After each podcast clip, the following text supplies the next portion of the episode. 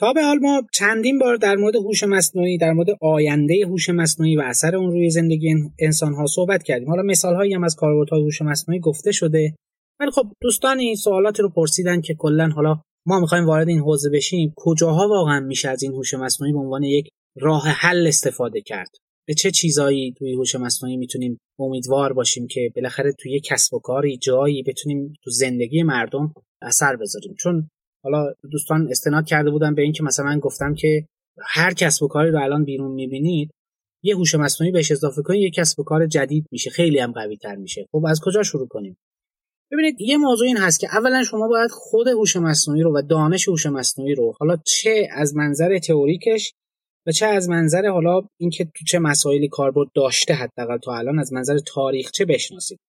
این علم هوش مصنوعی رو باید تو دستتون داشته باشید. این نباشه بقیه صحبت ها واقعا اثر نخواهد کرد. یعنی اینکه ما بدون اینکه بدون هوش مصنوعی چیه بخوایم اینو استفاده کنیم تو کار به نظرم خیلی ایده جالبی نیست. یعنی واقعا باید یه زمانی رو بذاریم اینو یاد بگیریم. حالا سه ماه شش ماه یک سال لازم شد چه می‌دونم دو سال. این ارزشش رو داره. این یه سرمایه گذاریه. همیشه هم داره. ما ایرانی ها متاسفانه مقدار عجولیم. خیلی دوست داریم همین چی سریع جواب بده مثلا. البته این ذات بشر هستا ولی خب ماها باز بیشتر این عجله رو میشه توی رفتارمون رسد کرد. این مقدار صبوری باید بکنیم. این موضوع اینو واقعا باید تأمین کنیم برای خودمون. دانش هوش مصنوعی چیه؟ اولا از نظر تئوری کجاها کاربرد داشته؟ تاریخچش هم واقعا بخونیم. اما اینکه خب مثلا در ایران چه کار میشه کرد چه کارهایی می‌تونیم انجام بدیم و مثلا کجاها میشه این اپلای بشه مثال هایی رو من می‌خوام در واقع برای شما بیارم و بگم که فکر می‌کنم برای خیلی از افراد می‌تونه مفید باشه. فرض بفرمایید به عنوان مثال الان تاکسی های اینترنتی خیلی باب شدن و در واقع چند تا شرکت هم اومدن بعد کلی صحبت شده کلی اتحادیه تاکسیرانی به حال اومده بیانیه داده جلوی مجلس مثلا تجمع کردن کلی صحبت ها شده حالا ولی خب بالاخره دارن کارشون انجام میدن. ولی واقعیت اینه که این چیزی که الان ما داریم به عنوان تاکسی اینترنتی ازش استفاده می‌کنیم خیلی بهتر و قویتر از این هم می‌تونه باشه. مثلا فرض بفرمایید به جای اینکه ما تاکسی اینترنتی تک نفره داشته باشیم فرض کنید این امکان وجود داشته باشه که ما بتونیم چند نفره یک ماشین رو در اختیار بگیریم و الزاما محدود به ماشین های سواری معمولی نباشه. حالا ماشین های بزرگتر مثل ون و مثل مینیبوس و حتی اتوبوس. و مثلا فرض بفرمایید خب این چه مزیتی می‌تونه برای ما داشته باشه؟ دقیقا مزیتش اینه که خب نیازی به متمرکز کردن مثلا پایان های مسافربری دیگه نیست. چیزی به اسم ترمینال اینها دیگه می‌تونه جمع بشه اصلا. نیازی به این موضوع نیست. و مثلا خب این کجاش سخته و چه چیزی چالنجینگ می‌کنه این رو؟ ببینید اینجا یک تصمیم گیری خیلی سریع و خیلی خوبی باید اتفاق بیفته که هوش انسانی می‌تونه این کار رو انجام بده ولی اینقدر آنلاین نمی‌تونه باشه و اینقدر دقیق نمی‌تونه باشه. الگوریتم های کلاسیک هم پاسخگوی موضوع نیستن. موضوع از این قراره. فرض بفرمایید به عنوان مثال. یه شرکت اتوبوسرانی اینترنتی رو داشته باشیم. اتوبوسه اینجوری میچرخه توی شهر خب. و مثلا فرض کنید که هدفش اینه که از تهران بره مثلا زنجان و برگرد یعنی کار اینه این سرویس. یه اتوبوس دیگه بهش اساین شده که از تهران مثلا بره کاشان و برگرد افرادی هم هستن که در تهران می‌خوان برن کاشان خب. یا فردا هم می‌خوان دوباره برگردن. چجوری اینا به این اساین بشن؟ یه راه اینه که برن مثلا بلیط رو تهیه کنن ولی خب ما نمی‌خوایم که همه بیان یه جا سوارشن واقعا می‌خوایم این توی مسیر این مسیریابیش طوری باشه که در کمترین زمان با کمترین اطلاف انرژی بدون نیاز به جابجایی و مسافر اصلا بره دم در خونش برداره و در واقع سوار بشه و بره. این اساین کردنه. البته لزومی نداره با اتوبوس شروع کنیم این کار رو ولی میشه مثلا همین تاکسی ها باشن ولی به جای یه مسافر دو تا مسافر بگیرن سه تا مسافر بگیرن. این رفته رفته باید یاد بگیره این رو. البته یه موضوع فرهنگی هم اینجا هست یه موقعی هست که واقعا افراد دیگه واقعا باید آن تایم باشن. اینطوری نشه که همون مسافر اول یه ده دقیقه تاخیر کنه این ده دقیقه تاخیر به همه مسافرهای بعدی تحمیل میشه خب؟ حالا فرض کنیم مشکلات نیست. اما خب اینو اساین کردنش اینکه الان تو حالت عادی همین اساین کردن عادی هم که الان ما داریم باز دچار مشکل میشه بعضی وقتا. اما خب همین اساین کردن یک ماشین به چند نفر یه مسئله که از حدود محاسبات انسانی خارج میشه. الگوریتم کلاسیک هم پاسخگو نیستن. یه هوش مصنوعی اینو بهتر و سریعتر می‌تونه در موردش در واقع جواب بده. یا حتی همین الان تاکسی اینترنتی در حالت فعلی. یکی از بزرگترین مشکلات اینها بحث مسیریابی و بحث اساین کردنه. بعضا می‌بینید این اتفاق و مشکل میفته که همه جوانب کار دیده نشده و مثلا یه جایی یه ماشینی داره یه مسیری رو میره که درست از نظر فیزیکی نزدیک مسافره ولی واقعا از نظر فاصله خیلی دورن به خاطر ساختار شهر به خاطر اینکه این اصلا مسیر خیابون های یه طرفه است و شاید یه کسی که دورتره نسبت به اون مسافر ولی خب در زمان سریعتری می‌تونه خودش رو برسونه به اونجا. نمی‌دونم تا چند اینا رو استفاده می‌کنم ولی خیلی وقتا من دیدم که شخصا اون پرفورمنس لازم وجود نداره و یه چیزی به عنوان پیشنهاد اول داره ارائه میشه که خیلی جالب نیست. حالا این این جای کار داره. خود مسیریابیش جای کار داره. خود اصلا پیدا کردن اسامی و این مسائل اینها چیزایی هستن که به هر حال موارد خیلی مهمی که میشه از دانش هوش مصنوعی اینجا استفاده کرد.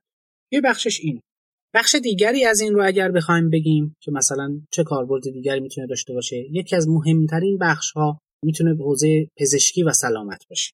فقط همین رو در نظر بگیرید که ما چقدر در واقع هزینه داریم می‌پردازیم برای بهداشت و سلامت و برای این مباحث. و اگر هوش مصنوعی بیاد همون اتفاقی که با اومدن شرکت های در واقع حالا تاکسی اینترنتی اتفاق افتاد تو حمل و نقل و تازه می‌تونیم اینو بهترش بکنیم با هوش مصنوعی.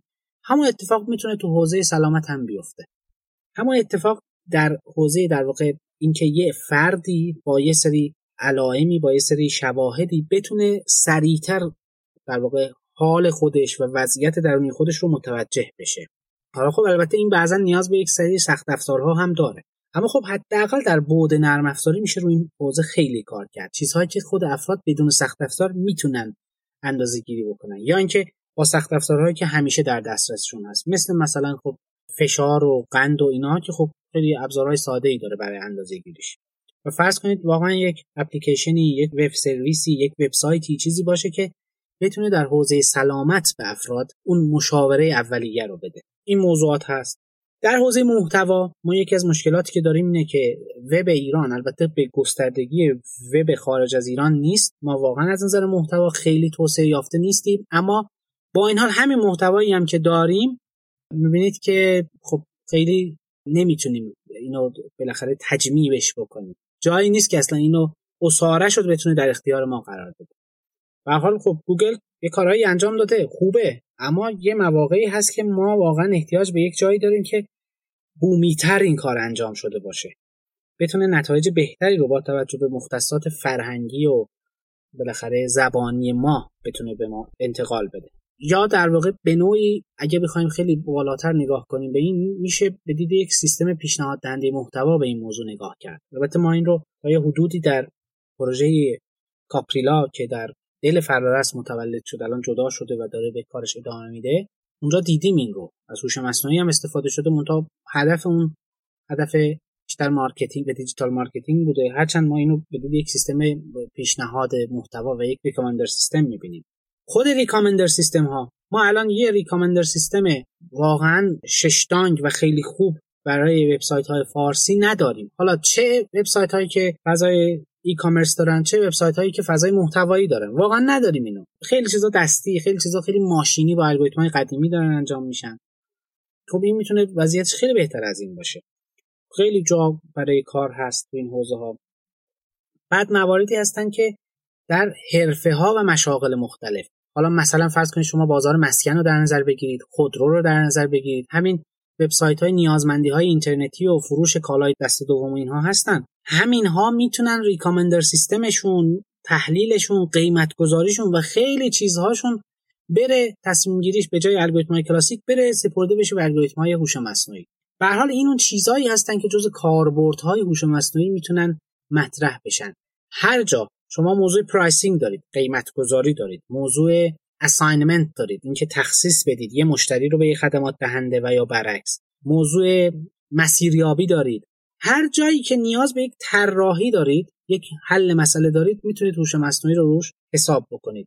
مواردی مثل پیش بینی هم هستن. به عنوان مثال واقعا سایتی باشه که پیش بینی درستی از وضعیت مثلا سایت های دیگه و آمارشون و اطلاعاتشون بتونه ارائه بده تخمین بزنه یا حتی چیزهای مالی.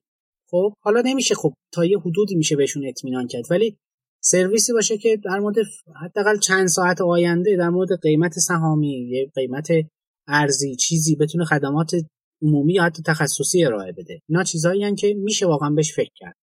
لزومی هم نداره در بستر وب باشه. نه یه سری محصولات می‌تونن به صورت محصولات نرم افزاری باشن اصلا رو دسکتاپ کار کنه موبایل اپلیکیشن باشه. خیلی هستن دنبال این موضوعاتن که واقعا یک کسی یک چیزی بهشون مشاوره بده. Decision support سیستم ها سیستم های پشتیبان تصمیم چیزایی که نیاز خیلی از مدیران ما هستن.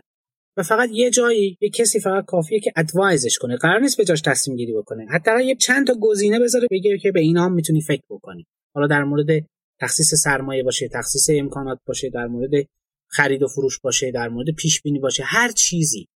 اینا چیزایی که میشه واقعا بهش وارد شد و الگوریتم‌های کلاسیک نمی‌تونن کارایی خوبی رو داشته باشن و هوش مصنوعی فرصت‌های ویژه‌ای رو اینجا می‌تونه داشته باشه. به هر حال اگر علاقه مندید واقعا برید مطالعه کنید تو این حوزه ها ببینید چه کارهایی در ایران شده چه بیزینس هایی حول این موضوع شکل گرفته. خواهید دید که جای خالی هوش مصنوعی به شدت احساس میشه و به شدت ما می‌تونیم روی این حوزه سرمایه گذاری کنیم کار کنیم و آینده مطمئن باشید از آن این موارد هست.